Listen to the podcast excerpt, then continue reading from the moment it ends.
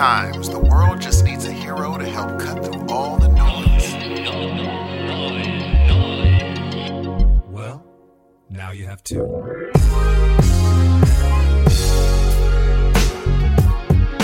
Good morning, good evening, good afternoon, ladies and gentlemen. You are listening to the 80th episode of Heroes of Noise podcast. I'm one half of this dynamic duo. Over there is the dude. What's up, man? What's happening, Steve? Are we really on 80? 80. Oh my god. 80. That's, that's pretty impressive, sir. We're getting there. And that's not even counting the like pre games we used to do. How you feeling today, Dan? How you right? feeling? I'm feeling all right. Went to the movies last night. Didn't pay a damn dime, and I'll talk about that in just a bit. But as far as like my my physical and spiritual self, sir, I feel pretty good. How about yourself? You good? I am doing well. Um, I think I'm getting a lot of stuff done that needs to happen before next week. And I think once things start moving for the school year, everything is going to be like, okay, all right, let's breathe.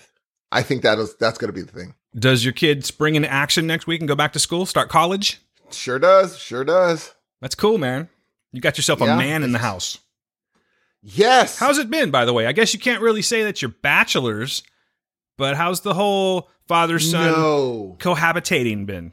It's been good. It's been good. I, I think you braced me for it because I was like, okay, so when he moves in, what is he going to start doing? Like man, normal, doing the dishes, did it, and you're like, oh no, he's not going to do that by himself. And so you braced me for that. I was like, oh cool, and so I was ready. How'd that work out? Yeah, so now I just tell him to do stuff, and sometimes he'll just do it by himself. But when you said, oh no, no, no, no, no, no, don't think that that's going to happen.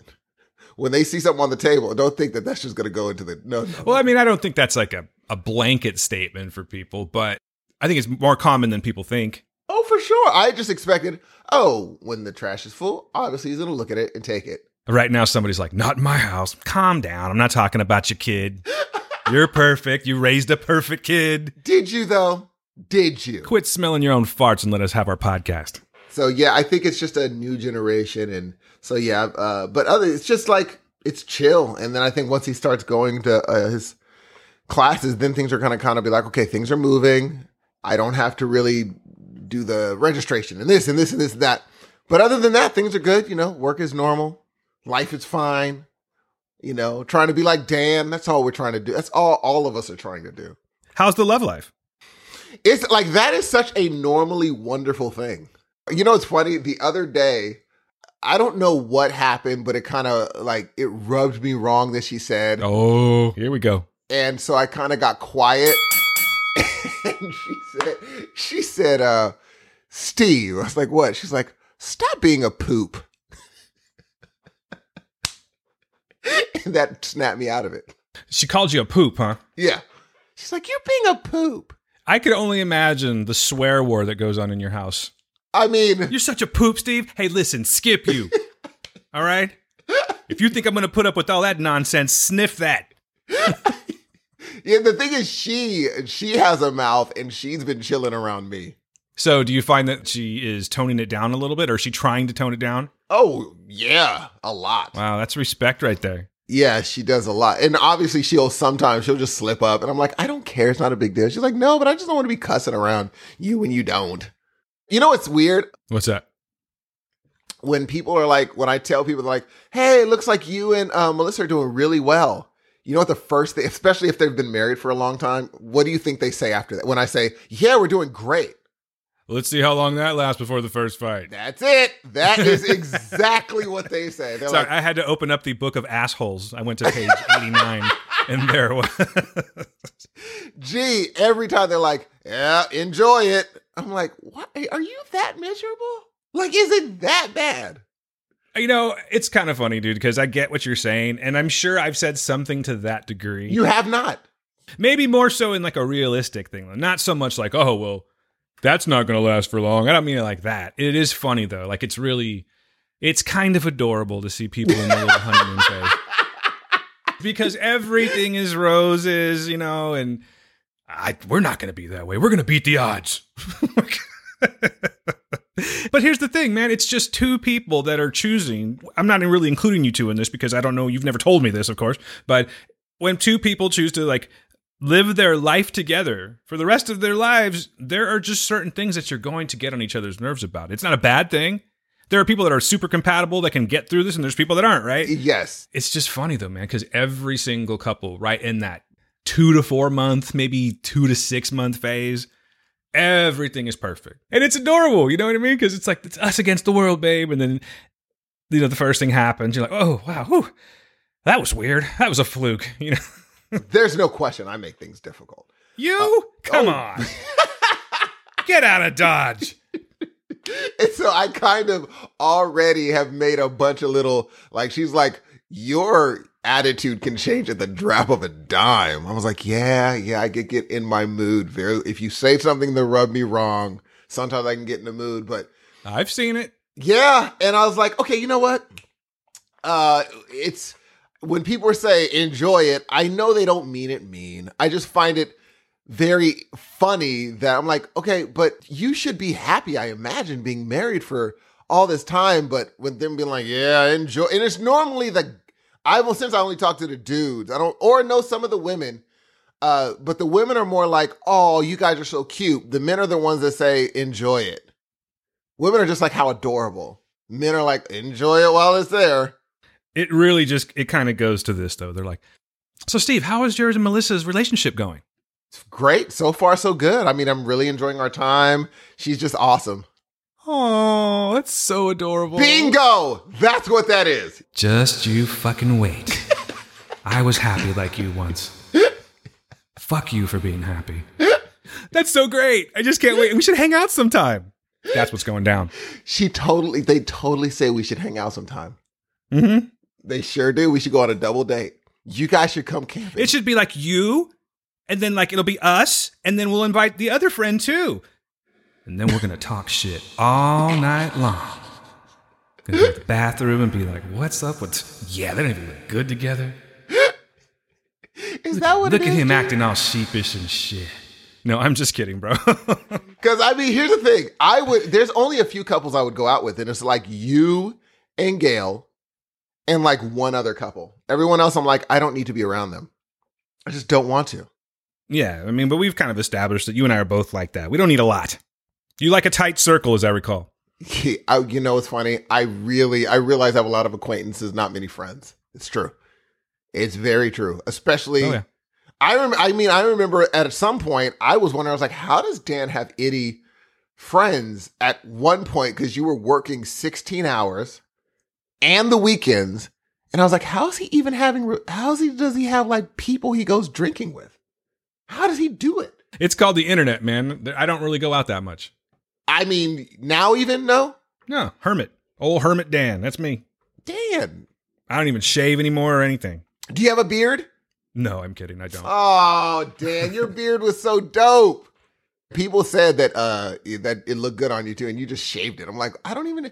People told you it looked amazing, and then you went home and shaved. it. I was like, So I'm just supposed to do what everyone tells me to do? yes, yeah. It's not how life works, buddy. But I'm saying it makes you way more amiable to the people that you take care of. Not saying what you do.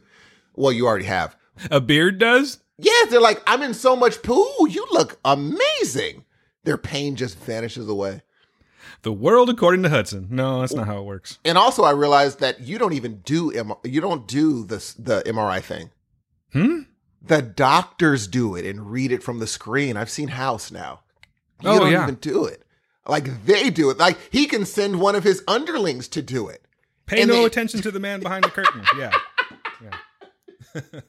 They are all MRI trained. Every one like- of them. Oh, for sure. But yes, Mm-hmm. I am freaking pumped now. I am ready to do a show. You ready? We Let's just had to this. work that out. Shake the sillies out a little bit. It's been a while. It's been, Been a a while. I beat you. you sure did. I don't know if I did or not, actually. You know the Skype delay. You could have actually beaten me. What if we were on exactly the same time? That's your when you edit, you're gonna see. I'll know. Yeah. You'll be like, dude, was that one voice? Are you ready to rock and roll? Let's shake and bake. Let's see. What do you want to do first, Steve? We've got the contact info. We've got some Contact info. information. You want to do that? Okay. okay. Yes, sir. We are gonna begin this wonderful, awesome show with how you get in touch with Dan. I know that's who you want to see or talk to because you want to tell him to grow the beard. And if you do want to tell him to grow the beard, this is how you do it. Or if you want to tell him that life's not always going to be a bowl of cherries, you can hit Steve up too. Hi, everybody. My name is Dan. Welcome to the Heroes of Noise podcast. This is episode 80, and god damn it, we're happy to be here. If you want to get a hold of the show, hit us up at heroes of noise podcast at gmail.com. That is heroes of noise podcast at gmail.com. On the Twitters, you can hit us up at Heroes of Noise. Reach me, Dan, at Dan Q Public, Steve at SE underscore Hudson Music. And of course, if you want to just avoid all of that, you can do it all one stop shopping at www.heroesofnoise.com. There, you can leave us a voicemail, you can email us, you can subscribe to the show wherever you prefer because the world is yours. And uh, you can scroll on down, you can see prior episodes of the show, as well as our other podcast, which is now back again. The Word, the unofficial preacher podcast. All the fresh eps are there as well. Keep on scrolling. Go ahead. See that? That's a donation thing. Give her. That's cool. If you want to do that, that's fine. I don't want to ask and be a hoe.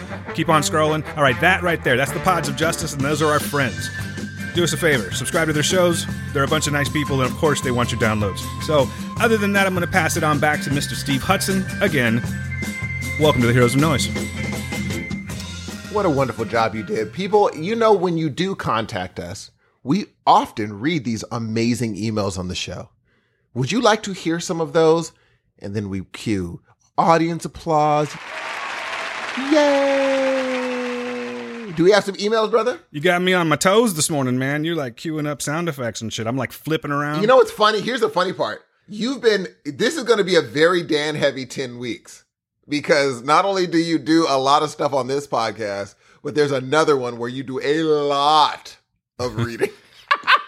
actually dude before we start do you mind if i mention a couple other things because i forgot to mention these yes, sir. All right, thank you very much. So, guys, I've mentioned it before. We have the Heroes of Noise podcast community on Facebook, and we would very much like you to join. And uh, while you're there, there's going to be some special perks every now and then. First of all, this is not why we want you to join up. If you're just into like free shit, but you don't want to like play nicely, this is not for you. But if you want to be part of a really cool community and get to know a lot of people that listen to the show and find similar interests and all that, this is the place for you, okay? One of the things I wanted to mention about the podcast community is we happen to be doing a giveaway right now. Rebecca Daling was nice enough to donate some hats that she got because she's that super important person that gets shit like that, right? Like she's a superstar, wouldn't you say? Of course. So we would like to pass those on to you for the fans of the boys. If you are into this show, here's some rules we're going to lay down for you if you want to do this contest, okay? First of all, what you have to do is you have to join the Heroes of Noise podcast community, okay? That's the first important thing. Second of all, and I guess we can't really control this, but it would be nice if you stayed there. Again, don't come over for free shit and then bounce out because we're going to know.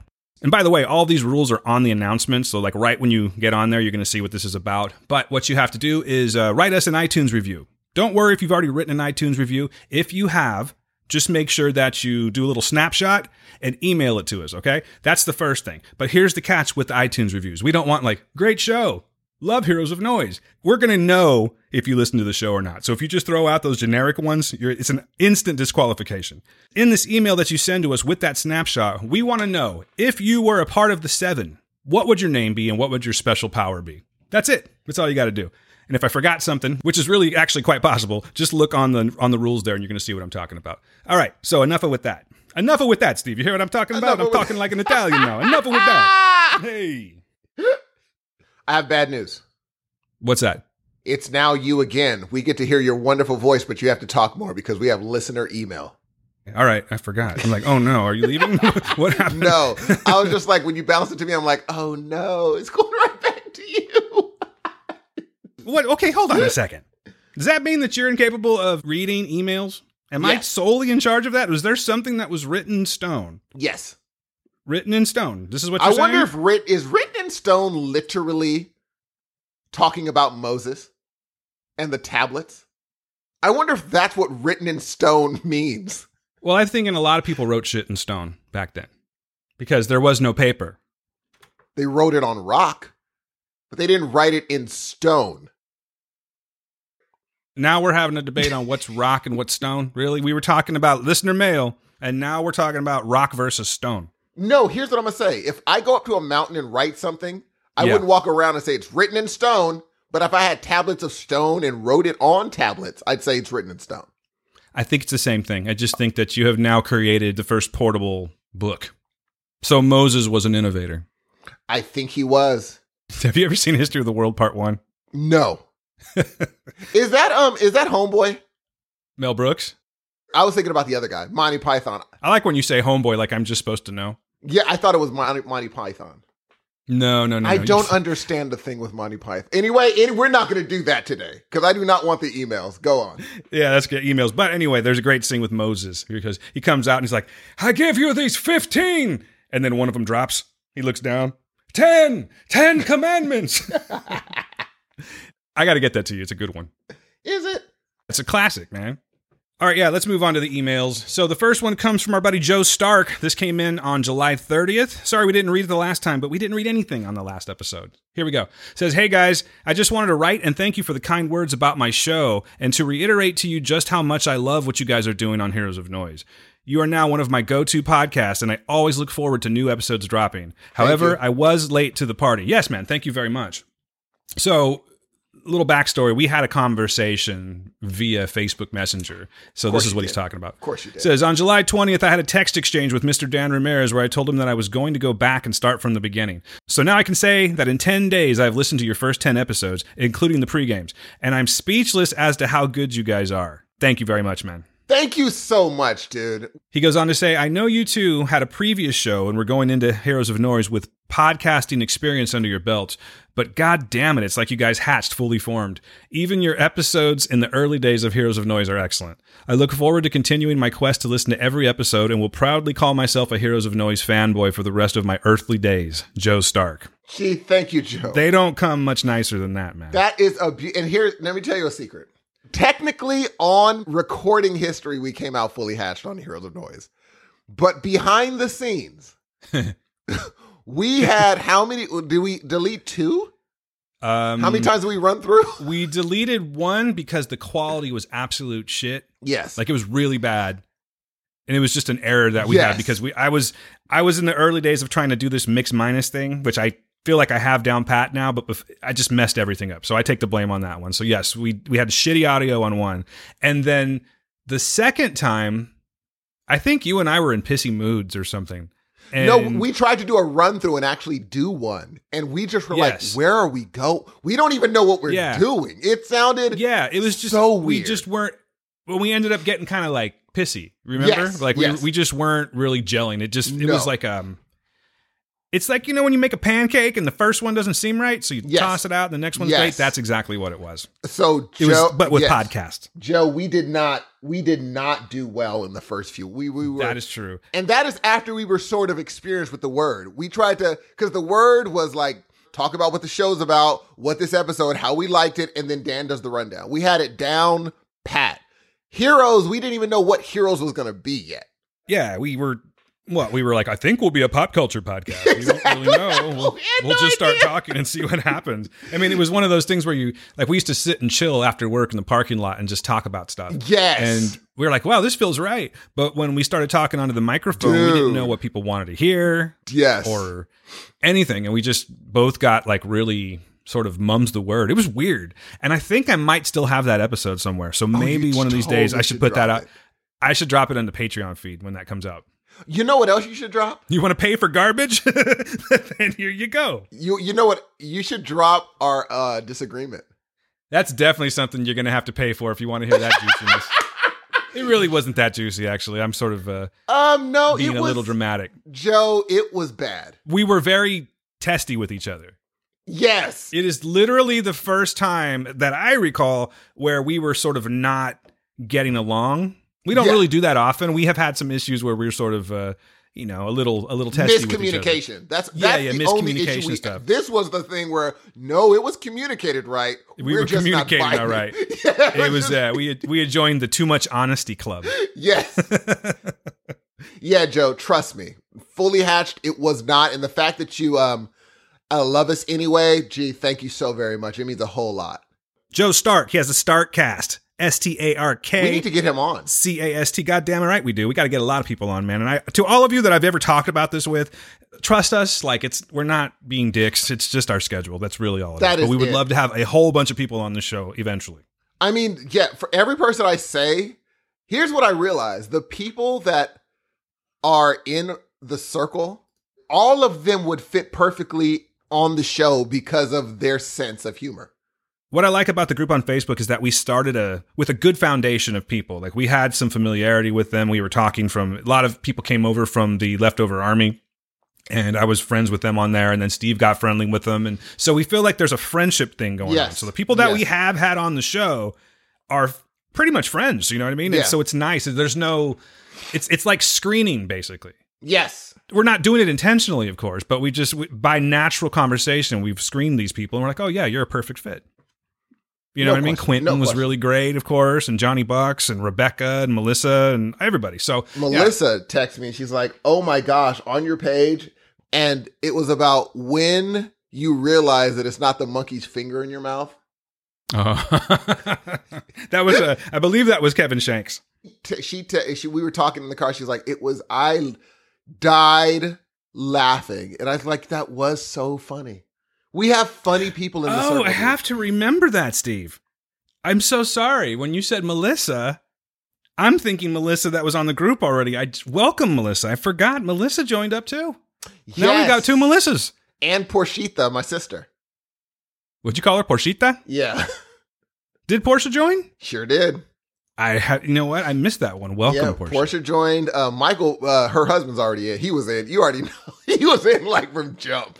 Basically, what we're saying, folks, is follow the cool kids on over and, Oh, and have please come in. Yes, please, and just have a. Don't be sh- the good. The dope part about our community is no one's shy. Everyone just puts something up, and you always get a response. And we got a few quiet people. Do we have lurkers? You know who you are, you quiet people. You're more of a spectator. I get it, but I see you. I don't know if I've posted anything, Dan. Yeah, I was talking to you, basically. Okay. I need. You know what? I'm gonna post today. But please come to the community. We love y'all. If you're listening, come to the community. That's all. And thank you, Joe. Joe, you made my day just now. I am pumped. Before we get into iTunes reviews, because we do have a couple of those, we do have a listener voicemail. Now, let me give you a little bit of backstory on this one because it does come with a little bit of bravado. It's got some bravado rockets on it and is uh, basically calling you out, Steve. It's rock and roll.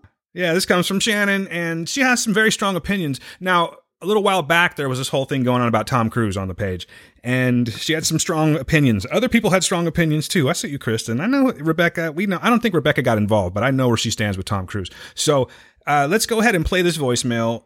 I'm not entirely sure if there's anything that has to do with me on it, Steve, but I do know that it has a lot to do with you. So you ready, sir? This rock. Dan and Steve.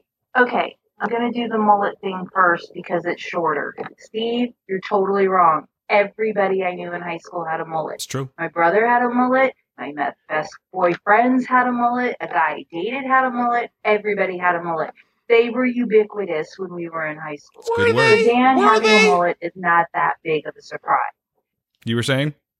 All right, so here's that's the equivalent of me saying this. Hey, when I was young, everybody was black. My homeboy was black. My son, my brother was black. Everyone I chilled with was black. The world was black. like, no, it was just your circle was mullet. Mullet.com. But go on. You got to understand, like I said before, man, I'm with her on this one because it was just a certain era. You know what I mean? That's it. Mullets? Gee. Hey, if you're talking about Fresno, California, more specifically Hoover High School, in the area of say 1988 to 1991, it was very mullet rich. It's just the way it was, sir. It's a fact of life. That's true. Okay, then in that case, if you're saying in that school at that time in this city, okay. Look at it this way: it was just a culture that you weren't involved with. It's not like we were in the mullet culture. Like when people went through that whole beard thing. I don't know, Steve. If if uh, I'll be honest with you, like I don't know if like black people got involved with that whole thing. But do you remember looking on Twitter and Instagram and shit like eh, five years ago, maybe, and everyone was bearding up all of a sudden. Everyone looked like lumberjacks. Do you remember that? Um, I remember certain people doing that, yes. Yeah. It's, Okay. it, it was a thing. Okay. So it's not like that. I just, I think that was the haircut. Okay. It was in movies, and I don't know. I'm sorry. Blame it on Full House. I don't know. But all right, let's Oh, continue. oh, you know what? Uncle Jesse, was that a sweet mullet? I don't remember. All of them except for Pat Sage. Was not Pat Sajak. What's that homie's name? Bob Saget. Bob Saget. they should have put Pat Sajak on the show instead of Bob Saget. That would have been better. yeah, I don't think that uh, Bob Pat Sajak. I don't think that Bob Saget could actually rock a mullet. I, nor do I think that Pat Sajak could. So they you got know, lucky. you know, Method Man's the only one to do a line with Pat Sajak. You know what I hear? Actually, I hear Pat Sajak's kind of an asshole. Oh, dude, those gee, those game show hosts, she, I mean, dude, go to their Twitter accounts. They're the worst, right? Ugh. But anyway, Jerry Maguire, first and foremost, is a horrible movie. Second of all, it isn't even barely a sports movie. All right, Jerry, Now, Steve, I'm gonna be I'm gonna be honest with you. I did listen to some of this. Okay. Oh, hold on. I kind of messed it up because I paused it, but what she said is this is her words. Jerry Maguire is a chick flick. Okay. That's what she said. how? Okay, go on. Now, I'm going to say this though, okay? I'm not going to say I agree with her or anything. She makes a very strong point right here. Okay, go ahead. Period, end of story. And it is certainly not the best sports movie ever. You're leaving out Raging Bull, you're leaving out Rocky, Bull Durham, Mystery Alaska, The Rookie, Slapshot. I could go on. It is not a sports movie. It's a horrible. I'll throw Field of Dreams in there too. Just cuz. Really? Yeah, I think so. Would you say that Field Field of Dreams is more of a sports movie than Jerry Maguire? Jerry Maguire is sort of like housed around sports, but I don't necessarily think it's a sports movie. You know what I'm saying? Let- let- Let's take, say, uh, The Blind Side, for instance. That's a sports movie, right? It's a little more sportsy than, say, like you never even see Cuba Gooding Jr. playing, if I'm not mistaken. Yes, we do. Yeah, we do. Yeah, You do. Okay. Well, bit, that shows yeah. you I've seen how many times I've seen the movie, but I don't think that's the center point of the movie. I think the romance is the center point of the movie, and I kind of think that th- that's what Shannon means. Well, the thing is, but when we talk about like stuff like Hoosiers, the center point isn't Yeah. necessarily the gameplay. It's about Gene Hackman and Dennis Hopper. Did she say Hoosiers? No, I was saying uh, hypothetically, like people were going to put Hoosiers in guaranteed in most lists of best all time sports movies. What about Rocky? I would even say Rocky is about him. The fights are a side note. What about Remember the Titans? What about Rudy? Raging Bull again is a good one. How many? f- Okay, now Raging Bull probably has a great. I have not. I've only seen Raging Bull when I was a. Uh, I'm not gonna even say what class it was, but it was a class that I would be in. We watched Raging Bull, and I was like, um, it was. You know how they preface it? I know that I'm not going to let you get away without telling me what the class was. It was film class Film class. Why is why is that embarrassing? because I was also in jazz class. Jazz. I was like that kid. Jazz band? Yes, I was a jazz pianist for the school. Nothing wrong with that. Okay. Yeah, Um, come on, man. Well, at the time, it was not the coolest thing. Fair enough. I agree. So I would say Raging Bull, I remember a lot of fights. I might be misremembering it. But I think a lot of these movies that like Shannon is going to wax poetically about, it's in your brain. There's a lot more sports in those movies than actually on screen. Not training, but actual gameplay. I'm just saying so far I'm with her uh, on her point. Rocky, even? I still think when it comes to actual sports or the physical aspect of sports, Rocky wins. Really? Oh yeah, by far. I'm Cuba Gooding to. Jr. does not take a beating the way Sylvester Stallone does in that movie. And it's not that it's a boxing movie, but you get my point. I know, but that, that does have something to do with it that it's a boxing. How many times you seen Rocky? Oh shoot. Oh, I actually remember I watched it fairly recently here, remember? No, I remember you For watching you. Creed. You watched No, Creed. I watched it for you because you told me to watch it before watching Creed. okay, well, how many times have you seen it? Uh technically twice. Okay, so Technically does, we twice. can't we can't have a conversation, That's not true. So if It's I so true. I've only seen Avatar once. and we know where that got us. I can't talk about Avatar? The best movie of all well, I'm saying the most the most profitable, second most profitable movie of all time. I knew Yes. it was good. I watched Rocky. I watched it late though. I know for a fact I watched it late. Okay, all right. So you've seen Rocky twice. How many times have you seen Jerry Maguire?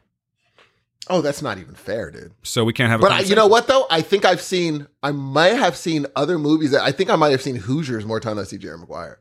Maybe. Okay, all right. Well, let's let's see what else she has to say. narcissistic chick movie. Tom Cruise is an ass in that movie. I'm sorry, but You Had Me at Hello is the cheesiest thing I have ever heard. Bingo. Tom Cruise used to be cool. Push I pause. love A Few Good Men, one of my favorite all time movies. She's saying that's the cheesiest thing she's ever heard. I could rattle off some cheesy lines in movies. I just think it's a subjective thing. Opinions are like assholes. You know how that works. So it's like The All Father doesn't have one. not anymore. But I think that um, I don't know. I, I like what she's saying so far. I'm really not disagreeing with her. I'm not quite as harsh about it. Like Shannon, what's what's you all right? Can you hug? I'm just wondering. But so far, I'm not disagreeing with. Her. Okay, I am. At the same time, like I do think that uh, Tom Cruise is pretty crazy, but I will still attend his movies. I think he was. The thing is, he was what most men were in those sort of movies, and better than some of the men were.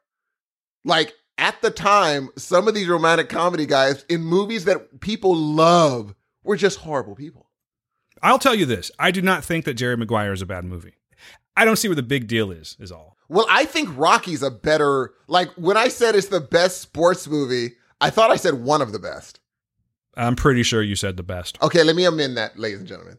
I do believe it's one of the best sports movies of all time. I think Rocky, when I saw Rocky, I saw it late, but I thought it was a better movie than Jerry Maguire. This is calls for a timestamp right here. You've actually changed your mind on the show. Yeah, I, I did. I thought I said one of, and I. The thing is, I didn't see the ending of Rocky coming. I was like, what? In my brain, I thought I Yeah. know what's gonna happen, and it doesn't. And that's what makes it so good. Oh yeah, it was it was very very. I, I liked the movie, and I watched it. Like I said, I watched it late. So anyway, go on. All right. Ooh, my back. Dang, Time movies. I like The Firm. I like Top Gun. I like The Outsiders. As for the stuff he's made recently, like in the last 20 years, he's made 20 something films. I've seen three. I've seen Mission Impossible 2. So to be fair, to put this back on Shannon, hard to make that call if you've seen three movies in this in the last twenty years of all the movies that he's made. And to this be last, fair. the last Mission Impossibles were crazy. right? See, so like I'm saying, I, I'm agreeing with her, but at the same time, and maybe I should have let her finish her sentence. To be fair, but on that same note, I don't think it's fair to judge Tom Cruise's movies on the last 20 years if you've seen three of them. Yeah, especially considering which one she's actually seen. I bet you Minority Report's probably the second. I'm just playing referee right now. Okay, go this is it. between you two. Here we go.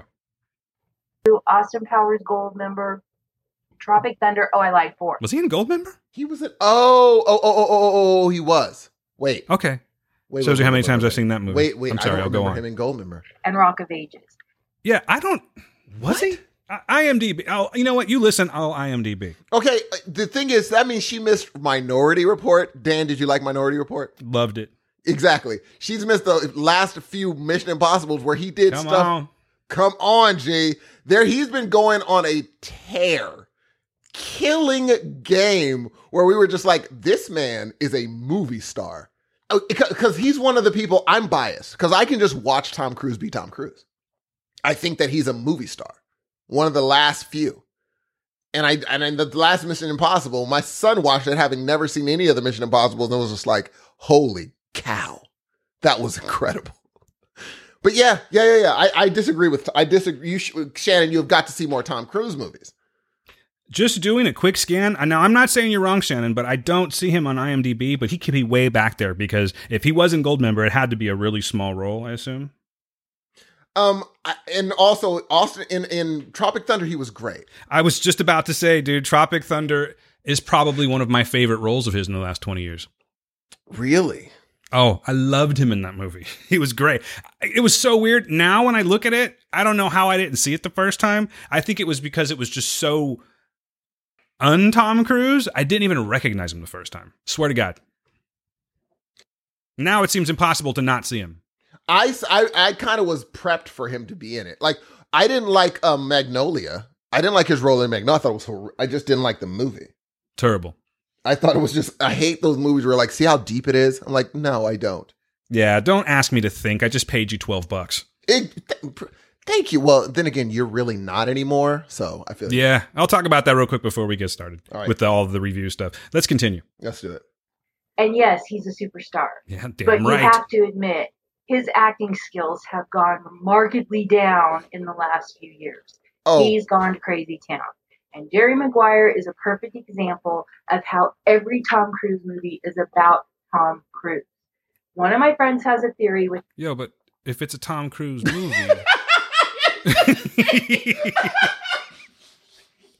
Man, Did you check out that new Sylvester Stallone movie? The whole fucking Oh. movie with Sylvester Stallone. Freaking Rambo. Nothing but Rambo here.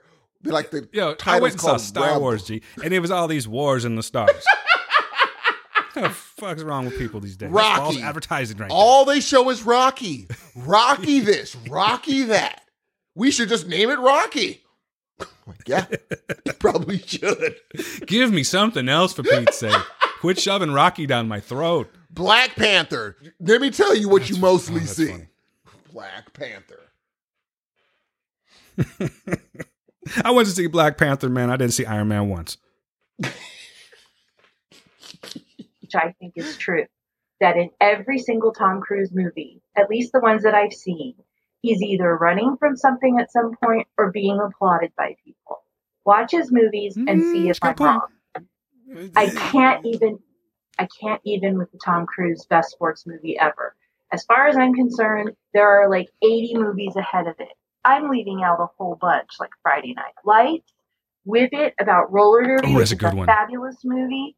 42, uh, Pride of the Yankees, Major League, A League of Their Own, Remember the Titans. So much props for Major League, by the way, Shannon. I'll continue. That is so. Why are we even You need to watch more sports movies, Steve. That's all I can tell you. Love the Sh- Let's not forget Slapshot with Paul Newman. You guys stop with that. hey, it is what it is, sir. Facts are facts. show. Love what you guys do. Steve, you're just flat out wrong about this. That's all I can say. Have a good one, guys. Thanks for letting me rant. Talk to you later. All right. Thank you, Shannon. That's always fun. Always fun to hear from Shannon. Very thought provoking. I will say this: if I said it was the best, I am totally wrong. Totally. It is definitely one of the best sports movies. And if you don't think it's a sports movie, we, we gotta li- we gotta really start dissecting what is considered a sports movie. Well, then maybe we need to come back to it. Yes, we do have to come back to it because Kevin Shanks made a good point uh, regarding this, but we'll come back to that and everything. But thanks for the email. If you got a point, please bring the point up.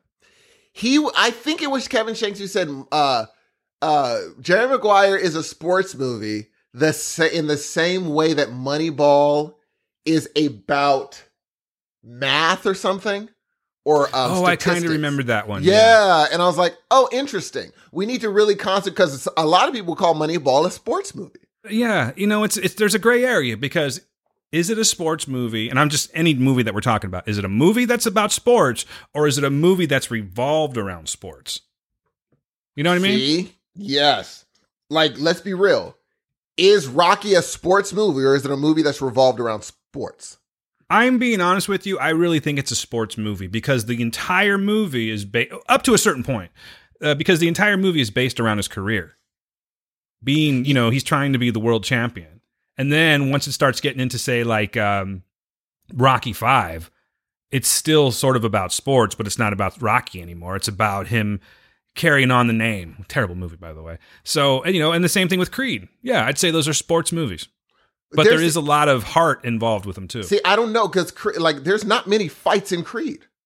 if the movie is based around a certain goal and you're working towards that goal and it has to do with sports, to me it feels like it's a sports movie. But if it's like, I don't know, you know what I mean? Like we're two reporters and, and we're falling in love while the football game's going. I don't know. I can't give you a good example. What We- I'm saying it- is, yeah, if it's a make- love story that is the uh, forefront, then it can't be really a sports movie. We have to one day we're going to sit down and do the the heroes of noise or the heroes of sports movies criteria.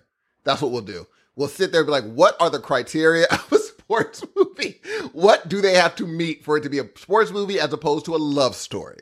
What does it have to meet? What is the screen time for sports happening out of the movie? Sounds like a plan, sir. We All right, man. Thank you. Let's roll. All right, I'm going to crack these last things out here before we start talking about what we've been checking out. And uh, thank you again, Shannon, for your voicemail. And guys, please feel free to leave us voicemails. We like those. We like to dissect them and talk back at you. So, heroesofnoise.com, that's where you do it. So, we have a few iTunes reviews, and I'm going to go ahead and read these out right here. The first one comes from Striker 2012 30. Says, Dan and Steve have tremendous chemistry. Listen to the Heroes of Noise people. You won't be disappointed. Rock on, my friends. Now I know who it is. P.S.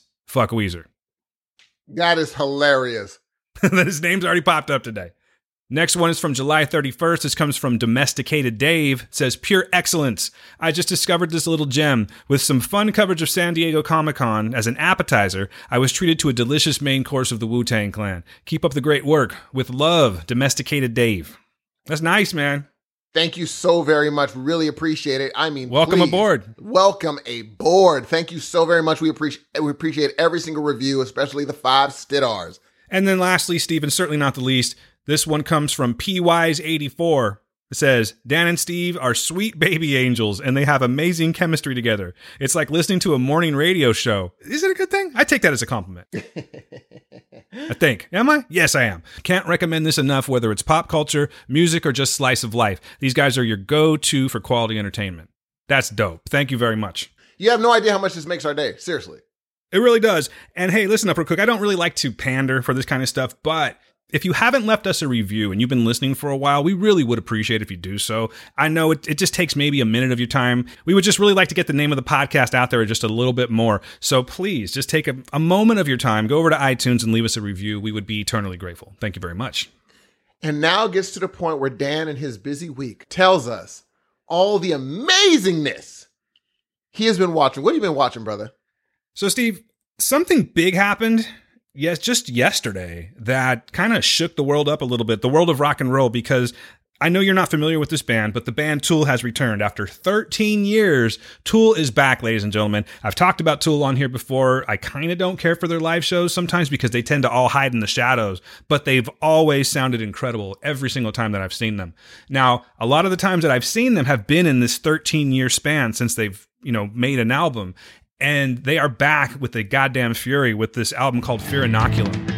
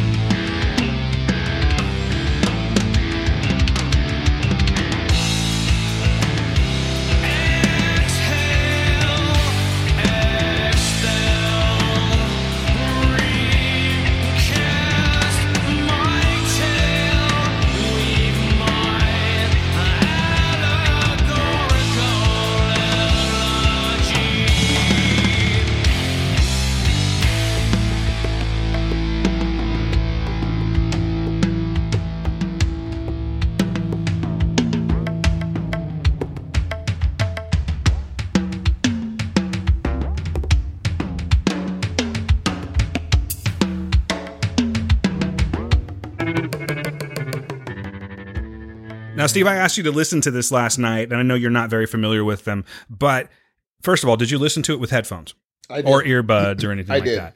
So I know you're not a big rock guy. I know sometimes you don't really go down the roads I go down when it comes to music. just on a first listen as a musician, what did you think of this? Tool Fear Inoculum. Um, you know what? I, I, I, it's one of those things where I could tell, oh, this wasn't in, uh, uh, my circle. It's not, I was like, oh, I just don't get Tool. That's okay. I just don't get it. That's all. Okay. Yeah.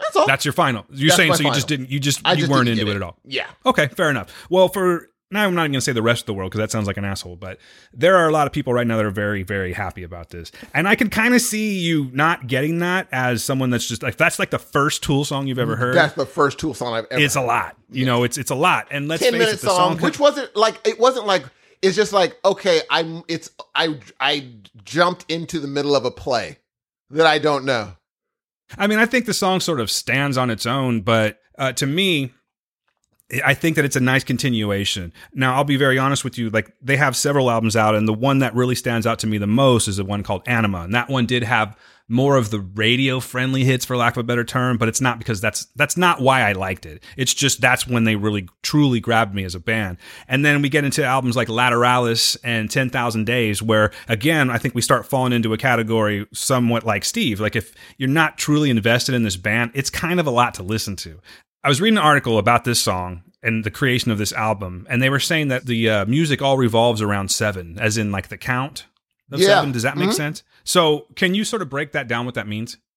it's like four four time because i had to actually find it i was like what is this time because it four four time is like one two three four one two three like a normal thing and they were going one two three four five six seven one two three four five six seven one i was like oh that's an interesting time thing they just did that i remember and so when you said it revolves around seven i'm like oh yeah that makes sense I had a feeling that would make sense to you, which is another reason why I wanted you to listen to the song. Yeah. But uh, that's what they said about the. I guess, see, when you don't make an album for 13 years, something tells me you're not hanging out a lot. Now, Tool would tour, and they would probably tour maybe twice a year, Mm-hmm. something like that. On a good year, they would tour twice a year. yes but they never put out anything new. So when they finally started throwing these riffs together and stuff like that, they said coincidentally, and that's the very weird thing I think to to say this, but it's Tool and they are kind of weird that everyone came in with that.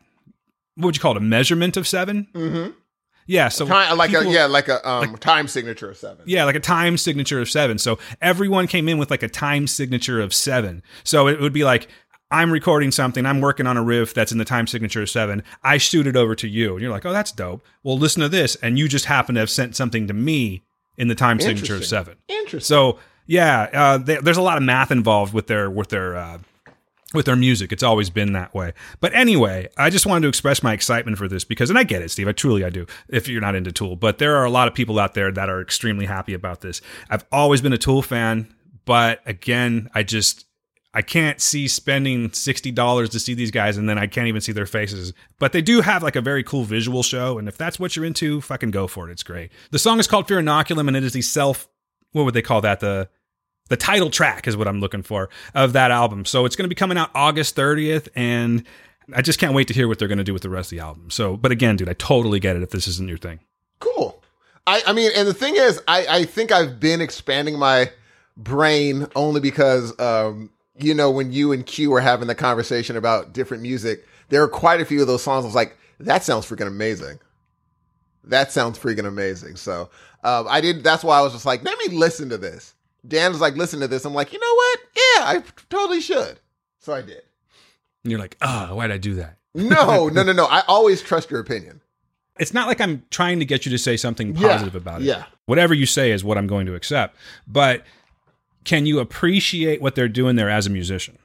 Um, let me tell you something. As a person like that has like done album, done whatever, making a song that is nine minutes long is very, very, very difficult. To and, uh, and that's by yourself. Let alone getting everyone on the same page for a nine minute song. That's impressive. The easiest thing to do is rest on your laurels and just be like, okay, we're a band that has a huge catalog. We'll just do that. The fact that they came back and said, you know what, we're going to do something brand new. And I'm sure a lot of fans will be like, this isn't like the old stuff. You're going to hear that automatically, oh, sure. without a doubt. The fact that they were like, we don't care and did it anyway. As an artist, I would just be like, applaud to you because you didn't have to do this. You could have Right. just been like, we could just do the hits. But you're That's doing true. the nope, we're gonna go out, we're gonna make a risk and just hear thousands upon thousands of fans saying this isn't like the old stuff. And they did it. And so look, regardless of what you think of Tool, putting your neck on the line for music and creativity, I give them a thumbs up regardless. It didn't sound like a different band to me. It's a good mixture to me, guys, for the people that listen to Tool of Lateralus and 10,000 Days. I feel like that's a that's what it sounds like off of this track. I don't know what else they're to do. I can tell you that I think that uh, Maynard his vocals are a lot more soft these days versus his heavier stuff. I, I would like to see personally a nice fusion of some of the heavier stuff with these soft vocals that he does, much like in the band A Perfect Circle. But yeah, that's all I want to say about it. I really like this band and I'm happy to see them back. And I don't know if this album is as impressive as I think it's going to be. Maybe I'll shell out another 60 bucks. They are coming to the Aftershock Festival in Sacramento sometime in October. So if it's not one of those Halloween horror night weekends, I'm going to really try to get there. Nice. So this is something that we have both seen. Obviously, we have a podcast about it, and trust us, we're not going to go into the ins and outs like we do on that show. But Preacher season four has started back up again. Last week they dropped the first two episodes, and I can tell you straight up that if you're not watching the show, you're missing out on something special. Preacher's in its final season, and I can I think Steve will agree with me when he says that this might be their craziest, possibly best season so far. I agree. You can actually go over to Hulu and you can watch all three seasons of Preacher to get yourself caught up. And then of course go over to AMC. It starts every it's every Sunday night at 9 p.m. wherever you might be. It's a fantastic show. We're not going to take a lot of time with this one, but I did want you to know that it is something that we are watching kind of heavily right now. And if you're not watching Preacher, you should be. And then what you should do is after you watch these episodes, you go over to The Word, the unofficial Preacher podcast, and listen to the breakdown there. See how we did that, Steve? I intermingled the shows. And I loved it. And I and again, I really like what they're doing. Can't wait to say we're only one or two episodes in, so I look forward to see what they're going to do after this. But so far, I am all the way in. Now, Steve, I did something just a couple of days ago that I did not think that I was going to do. I have purchased a Regal Unlimited movie pass. What? I shouldn't say movie pass. That's going to give it like a uh, I some know weird stigma or something like that. It's gonna put some stink on it. So they got the Regal Unlimited. That's eighteen dollars. You can go to many theaters. That's where it ends. There's a lot of theaters that are involved in this one, but it's not like a nationwide thing. It's like literally specific theaters. Pro- I'm imagining locally, you can actually use this at like different little. I mean, uh, they don't. They have a list of the different ones you can go to, but the next one is the um twenty one dollar, and they said mini theaters, and they're like more. Now you go from two hundred selected theaters to four hundred Regal theaters. Right. If I I don't travel that much, so I don't care. Right. Like I don't need 400. Now, if I was a business, like I go on a lot of business trips, I'd be like, I need this. The next one is 2350 and you go to all Regal theaters. Exactly. Steve. If you're traveling a lot, that's the one that you can get. If you like to go to movies and you're you have a lot of downtime, that's the one to go to. But personally, I went with the twenty-one dollar one because Oh. It's unlimited movies, man. You can see as many movies as you want to, as long as, here's the catch, as long as they don't overlap. So you have to essentially wait about an hour and a half between movies to see something because they don't want you getting a ticket and then figuring out a way to give it to somebody.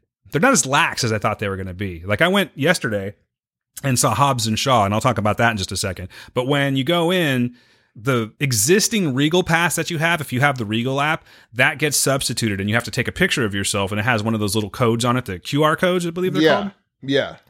So it, you know, it's it's like an ID thing. So they check that, then you head on in. I'll tell you that there are surcharges though, but they don't necessarily need to get you, okay? Because it's kind of a give and take thing. This is what I'm talking about. So the first time that I used this app, I ordered my movie and I did not realize that it charged me 50 cents for the transaction. That's from doing it from home. So Okay. not that big of a deal, but if I'm already paying $21 a month, I would like to see that eliminated, right? Okay, so here's the ca- this is what you do is you just go to the theater and do it right there at the ticket window and there is no charge. Oh, nice. Okay. You know, 50 cents not the end of the world, but 50 cents adds up after a while, particularly when you're using an unlimited plan. Yes. So think just keep that in mind. The other thing that's kind of cool is that our theater here, our big theater, which is Edwards, has uh, or Edwards Regal IMAX and all that has a uh, 4DX theater. Now to go to a 4DX movie, it's around twenty one dollars in the daytime, and I think it's like twenty eight dollars or something like that at night. I have not done this myself. However, our buddy Sean did say that he he uh, found out that if you go to a 4DX movie using the unlimited plan, it only cost eight bucks or like eight fifty or something like that. So that's a huge, huge drop, and I have no problem paying for something like that because that's not something that I'm going to be doing all the time. That's more of a let's have a fun experience and and go see something kind of crazy. Totally. I don't personally think that I would want to see all of my movies in 4DX. It's just a little bit too much. It's, actually, it's a lot too much for me. Really? You don't want to do the 4DX? Would you really want to see every single movie in 4DX? Yes. I think it might be a little bit too much. However, I haven't seen that. So when I do eventually go see a 4DX movie, I meant to go see Spider Man and it just never happened. I will get around to doing that and, and I'll let you know. I'll do like a full on review. My question to you is Are you going to get one? Yes. I think it's smart. Yes, I For will. the amount of movies that you like to see, it only makes sense. So, you know, you figure, what do you spend 20 bucks a month on? Look, if I go with uh, the Bell, if I go take her to the movies, it's twenty four dollars, twenty five dollars. I literally would make the money back in one trip. Yeah, I think that's the way to go. But it's just great because you can see, I think you can only keep three movies on, like, there's a little memory thing, you know what I'm saying? Like, that's like your little bank, if you will. And you can keep three movies on there. So, you, in other words, you can order three movies at a time. And then I think it's like, let's just say you had those in your queue i think you can still go up to the to the box office and like get another movie something like that i sh- you know honestly there's like a whole bunch of rules to it but what i'm trying to tell you is i'm very happy that i have this regal unlimited pass because now much like when i had movie pass i'm going to start going to the movies a lot more again i don't know if y'all noticed but we were starting to do a lot of netflix there for a while that shit gets expensive you know what i mean Yeah, yeah. right? So I'm very happy to have this back because I do plan on seeing everything. And that leads me to my next case where I just watched Aladdin Can I ask you why? because I have Regal Unlimited. Oh. That's why. All right. It's not a big loss. If if I've already paid for the plan, so to go in and check it out, not a big loss. I don't think it was that bad of a movie, bro. I think I think it also has to do with the fact that you didn't pay for it. I just wanted to see it. I want to see what Will Smith could do. Like, is he just going to absolutely disappoint me to the point where it's like I can't look at him anymore? Here's the deal. I think he did a stand-up job. It is not Robin Williams. I went in there intentionally not trying to compare him to Robin Williams. I can say that they do some things. And by the way, guys, I know this movie's been out for a while, but I, might as well talk about it. I went and saw it. I can say that they do throw some heavy nods to him, you know, in the way that the genie moves, that that fast pace kind of thing. It's there, but they don't have Will Smith do like a fast delivery like he did. You know what I mean? It's Yes. uh, it's so it's it's a very good mesh, and I was really thinking that I was going to hate him as the genie, and I got to tell you, bro, he did a pretty good job Okay. for for being what it is. Aladdin, not a bad movie. I'm actually pleasantly surprised. I'm not one to go to movies where they start breaking out in a song. But and I thought that was really what was going to get me. That was going to be like the deal breaker. No, they did great. There's even a song that they added in that wasn't in the original soundtrack called "Speechless," which Naomi Scott sings. She plays Princess Jasmine. Aladdin is played by a guy, and I'm sorry if I butcher this, but I believe it is Mena Massoud, and he is actually really good too, man. The only part that I thought they really could have like done better with their casting was in the guy that played Jafar. I believe his name is Marwan Kenzari. He was okay, but did you see Aladdin Uh, back in the day? yes, I loved Aladdin back in the day. Loved Right. it. So you know what Jafar looks Yes. like, that threatening kind of and granted, he looks a lot like, say, Scar in The Lion King, if you think about it. That that villain scowl. You know, it's like kind of the same thing. This guy just looks like a non-threatening man. That happens to be the bad guy in the movie. I don't think that he does a terrible job, but it's just he's probably the least believable part of the movie, and that's a lot. There's a lot of shit going on. You know what I mean? There's a lot of fantasy, and for some reason, uh, Jafar, the character Jafar, didn't work for me. But not a bad movie, man. Um, I would recommend if you have kids and you haven't taken them to see this, go for it. Take them to see it. If you like Disney, you've probably already seen this, but if you haven't, check it out. I don't think it's that bad. If you're just a Robin Williams purist and nothing's ever going to be better than Robin Williams, skip it. What's the point? Or wait till it comes out on cable or something like that. But I was pleasantly surprised. I liked the movie. I'm going to go ahead and rate this one. I'll give it two out of five magic carpets, man. That's where I stand with that movie. That's totally fair. That sounds fair. I didn't walk out elated, but I did not walk out disappointed. It's actually a pretty good movie. Fair. I'll, if it ever, uh, I don't know. We'll see. I get it. Again, you know, opinions, Yes. I figured it would be the perfect opportunity to see this, being that I technically wasn't paying for it. And Disney does a fine job, man. Like it was, I, I really couldn't beat it apart that much. Fair enough. I couldn't. Fair enough. I really tried. So before we get into the main one, um, I did go to the movies again last night with that lovely pass, and I caught Hobbs and Shaw, brother. hmm I've heard a lot of mixed things about this movie. The first thing that I'm going to say about Hobbs and Shaw is I have no prior Fast and Furious background whatsoever. Okay. I have not seen film one in the series, okay?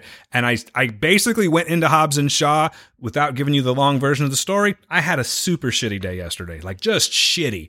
And I just wanted to take my mind off of things for a little bit. I happened to be in the area, so I'm going to go pull up and see what's playing. And guess what? Hobbs and Shaw is playing, and that's why I went in to see that movie, okay? So this is coming from a very uneducated person when it comes to the Fast and Furious. I don't even know half the cast that's in that. But this is what Hobbs and Shaw was to me, okay? I don't like this guy, and I don't like this guy, and you're too dumb to do anything. Well, I'm going to put my foot so far up your ass that you're going to cough up a shoelace. That's the movie. Pretty much 85% of the movie is if you don't know, they don't get along very well. Yeah. Okay. Yes. So again, I sort of wasn't expecting much with this movie. Like I knew what I was getting myself into. I knew it was going to be this muscle bound movie that had a lot of action, a lot of explosions, a lot of fighting and shit like that. It is an action movie, man. And I can tell you that as someone that has never seen any of the other movies, like it's hard to base the characters in this one on whether they're the same in the other ones because The Rock clearly says he saved the world four times in this movie. He didn't save the world. He kind of did, sort of, but no, nothing like that. I mean, he says something like "saving the world's what I do." I mean, he, there's a lot of that Oh, in this. There's a lot of rock flexing. There's a lot of eyebrows. Now, there's not a lot, but there's a scene with the eyebrows. He sort of checks all the boxes as far as rock movies go. You know, same thing with Jason Statham. I think they do an okay job, but it's just you know where this movie's going. You've got two guys that can't stand each other that are thrown together to work in a situation, and they're going to do it reluctantly the entire Of time. They're going to do it with protest. They Uh-huh. are going to play dirty tricks on each other. Yeah. They are, you know what I mean? Uh-huh. And to do a little filler, now we have a possible love interest, perhaps, and maybe that person is related to somebody. And the possible love interest is sort of like the key to the whole thing. And then, of course, there's Idris Elba, who I got to tell you is a pretty, he's a badass in this movie. And I hate to say it, but god damn it, he's a handsome bastard. But he's a badass in this movie, bro. Like, I, I that's the thing. Like, if you can just throw out, particularly if you've never seen one of these movies, if you can just go in and just like go, I'm going to take whatever they give me, it's a pretty fun movie if you want to pick a movie apart, that's a movie to definitely pick apart. But I sort of enjoyed myself because when I went into this movie, I was not in a good mood whatsoever. I wanted to completely take my mind away from the problem that was bothering me. And this movie did the trick. It was fun. I laughed.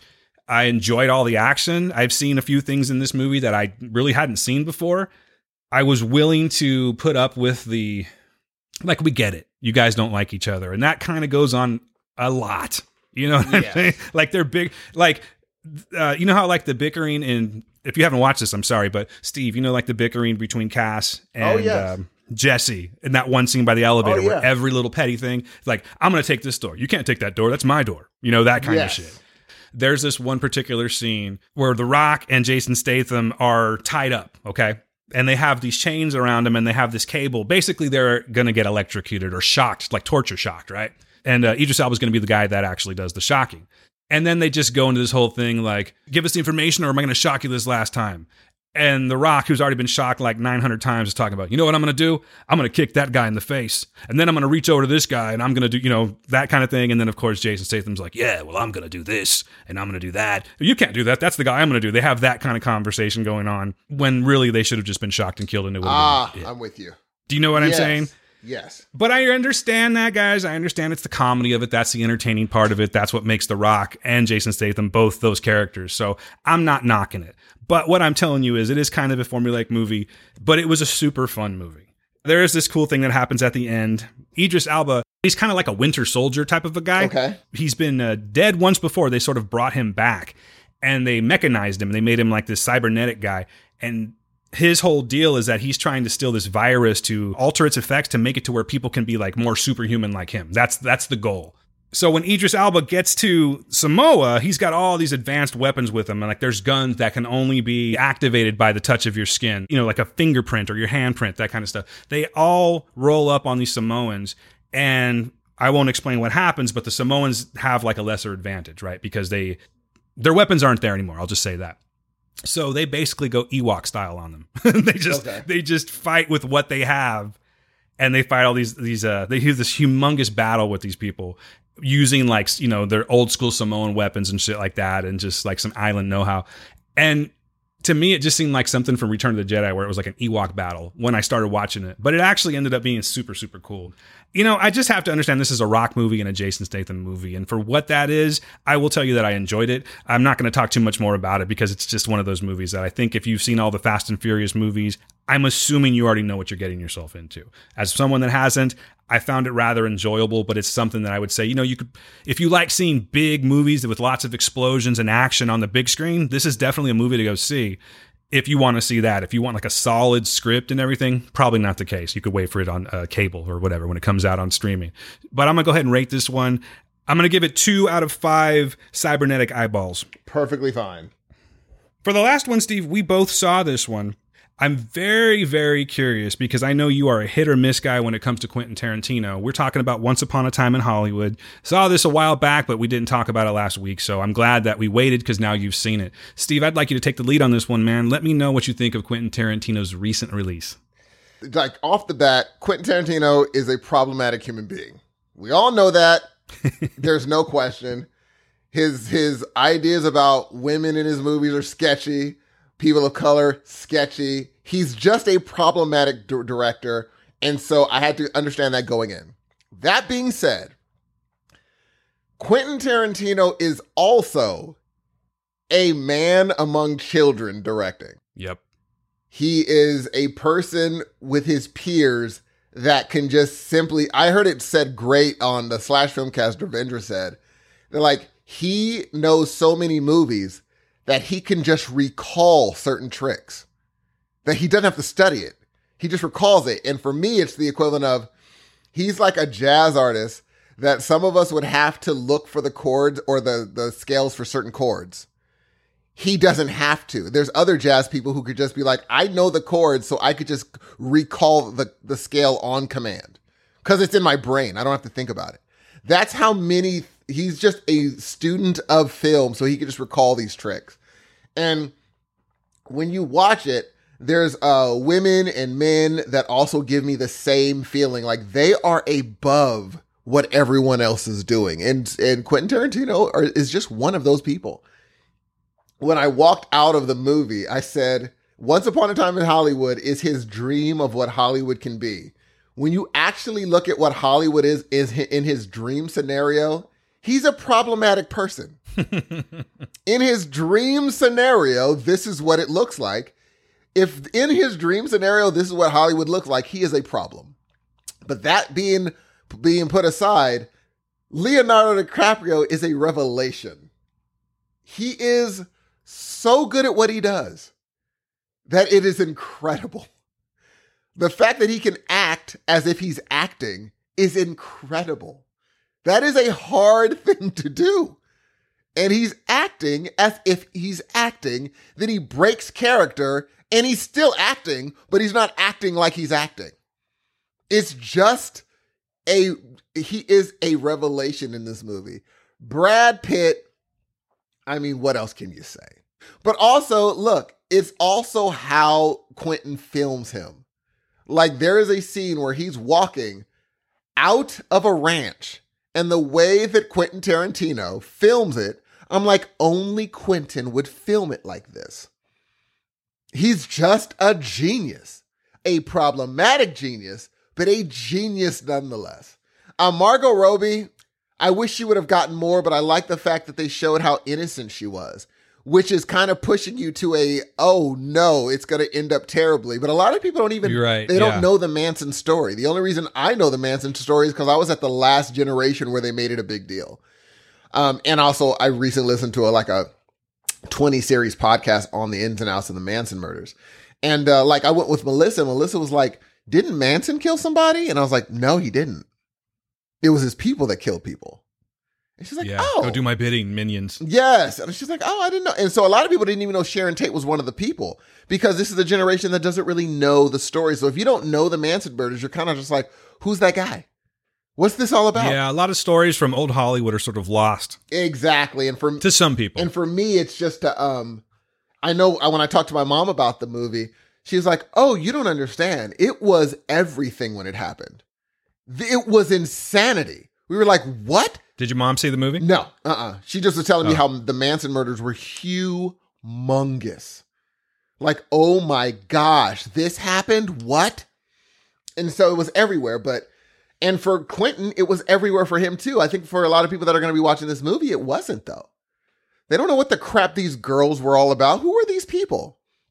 Who are these women? Um, but a lot of the guests, like the walk-ons, were really fun. I really liked Damian Lewis. He was fun as Steve McQueen.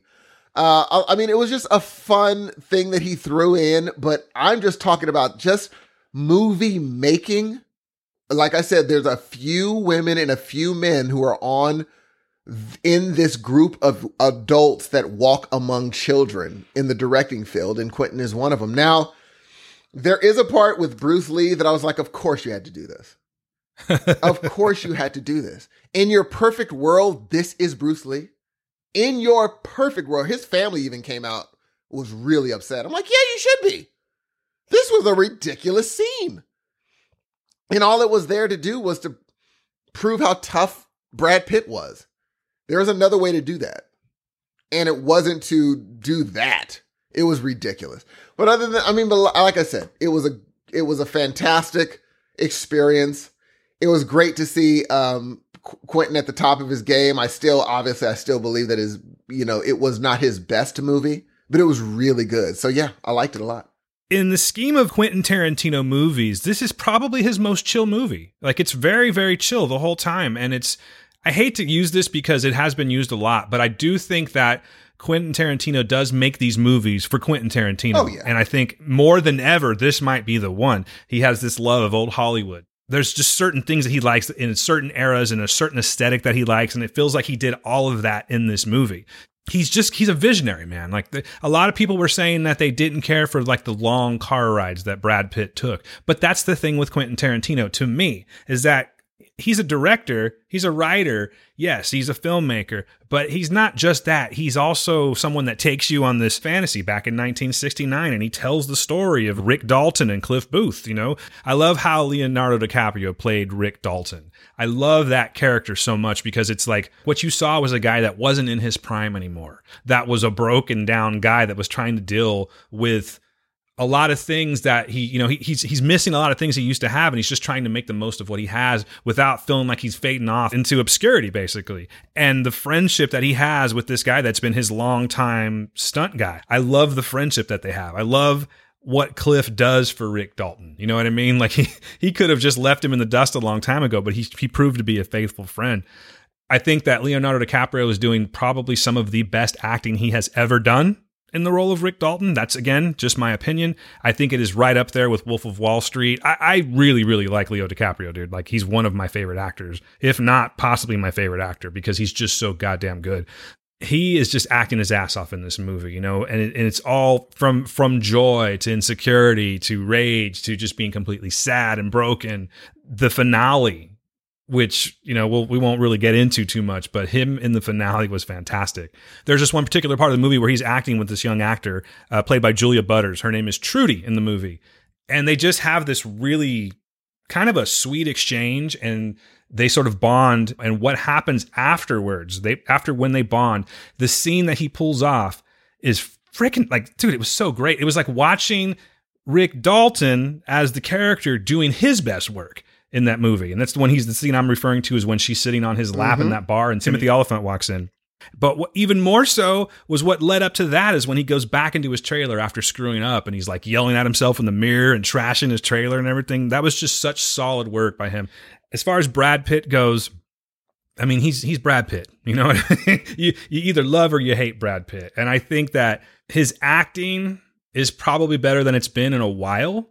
But it's still very Brad Pitt, and I'm not knocking him for that. You know, I do. I'm a fan of him, uh, but it's the character that's created. Cliff Booth's character is, to me, one of the coolest Tarantino characters ever. Man, he's just this tough guy. You know, I understand what you're saying about the Bruce Lee part, and just to show how tough he was.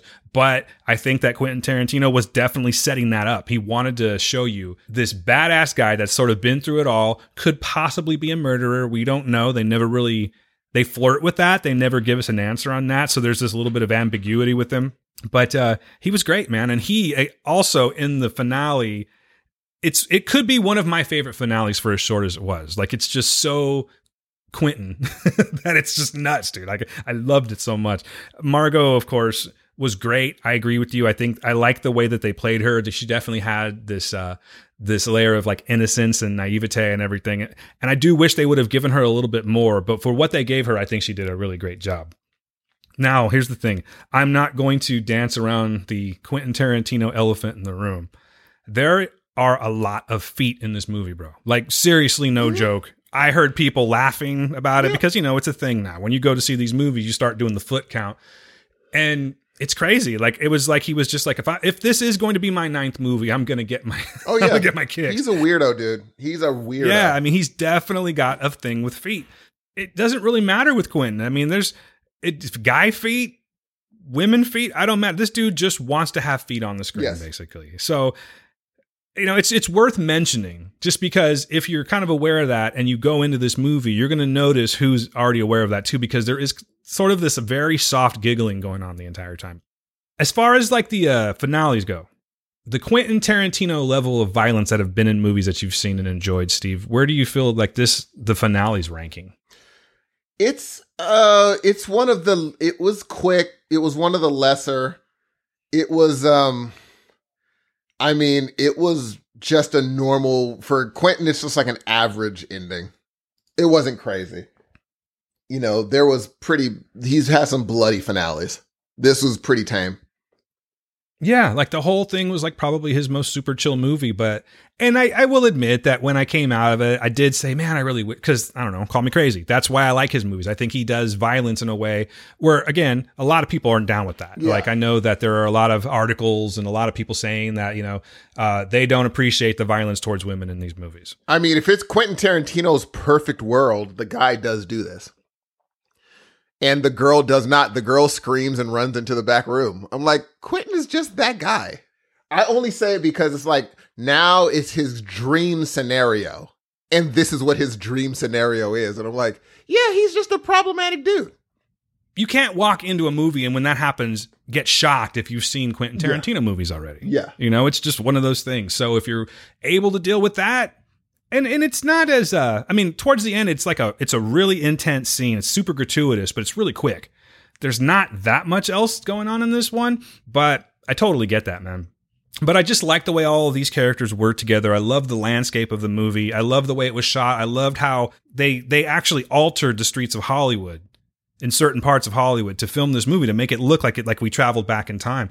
And this movie feels like much like the title, it feels like a like a fairy tale in a weird way. Like it's just this weird I've used this term before, kind of like this slice of life thing. You know, like nothing until the very end there's just like nothing's really going anywhere. It's just kind of outside of maybe f- perhaps a Rick's character, you know, were you seeing his uh, descent into like uh, having to go do spaghetti Yes. westerns and things like that, and then not being the big dog anymore and, and sort of having to find his place again. Like that's to me seemed like the majority of the story. We saw this other stuff that was going on with Roman Polanski and and uh, Sharon Tate and such, but it was sort of in the backdrop you know, much like uh, you know, you're you're watching something that's on, in the forefront of the screen, and you see like a cloud going by in the background. It was one of those things, you know what I mean? It was just like a, a background story that you would sort of visit every now and then, and then get back to the main characters. I just feel like it all worked very well, man. I'll agree with you. It wasn't my favorite movie, but I do think that it's an outstanding movie. It's some of it is a benchmark in filmmaking as far as some of the uh, just the, the the shots and and the vibe that this movie gives off. I really really appreciated it, which is why I went back for a second look because there was so much going on. Honestly, I, I just couldn't retain it all, and I had to kind of go back and sort of process what I watched. That said, I'm ready to rate it. Go for it.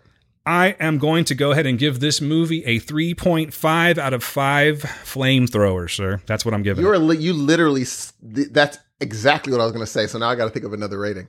No, you don't because it's a worthy one, man. I think that the flamethrower is a, as big of a star in this movie as some of the characters. Oh, there's You no know what I question. mean?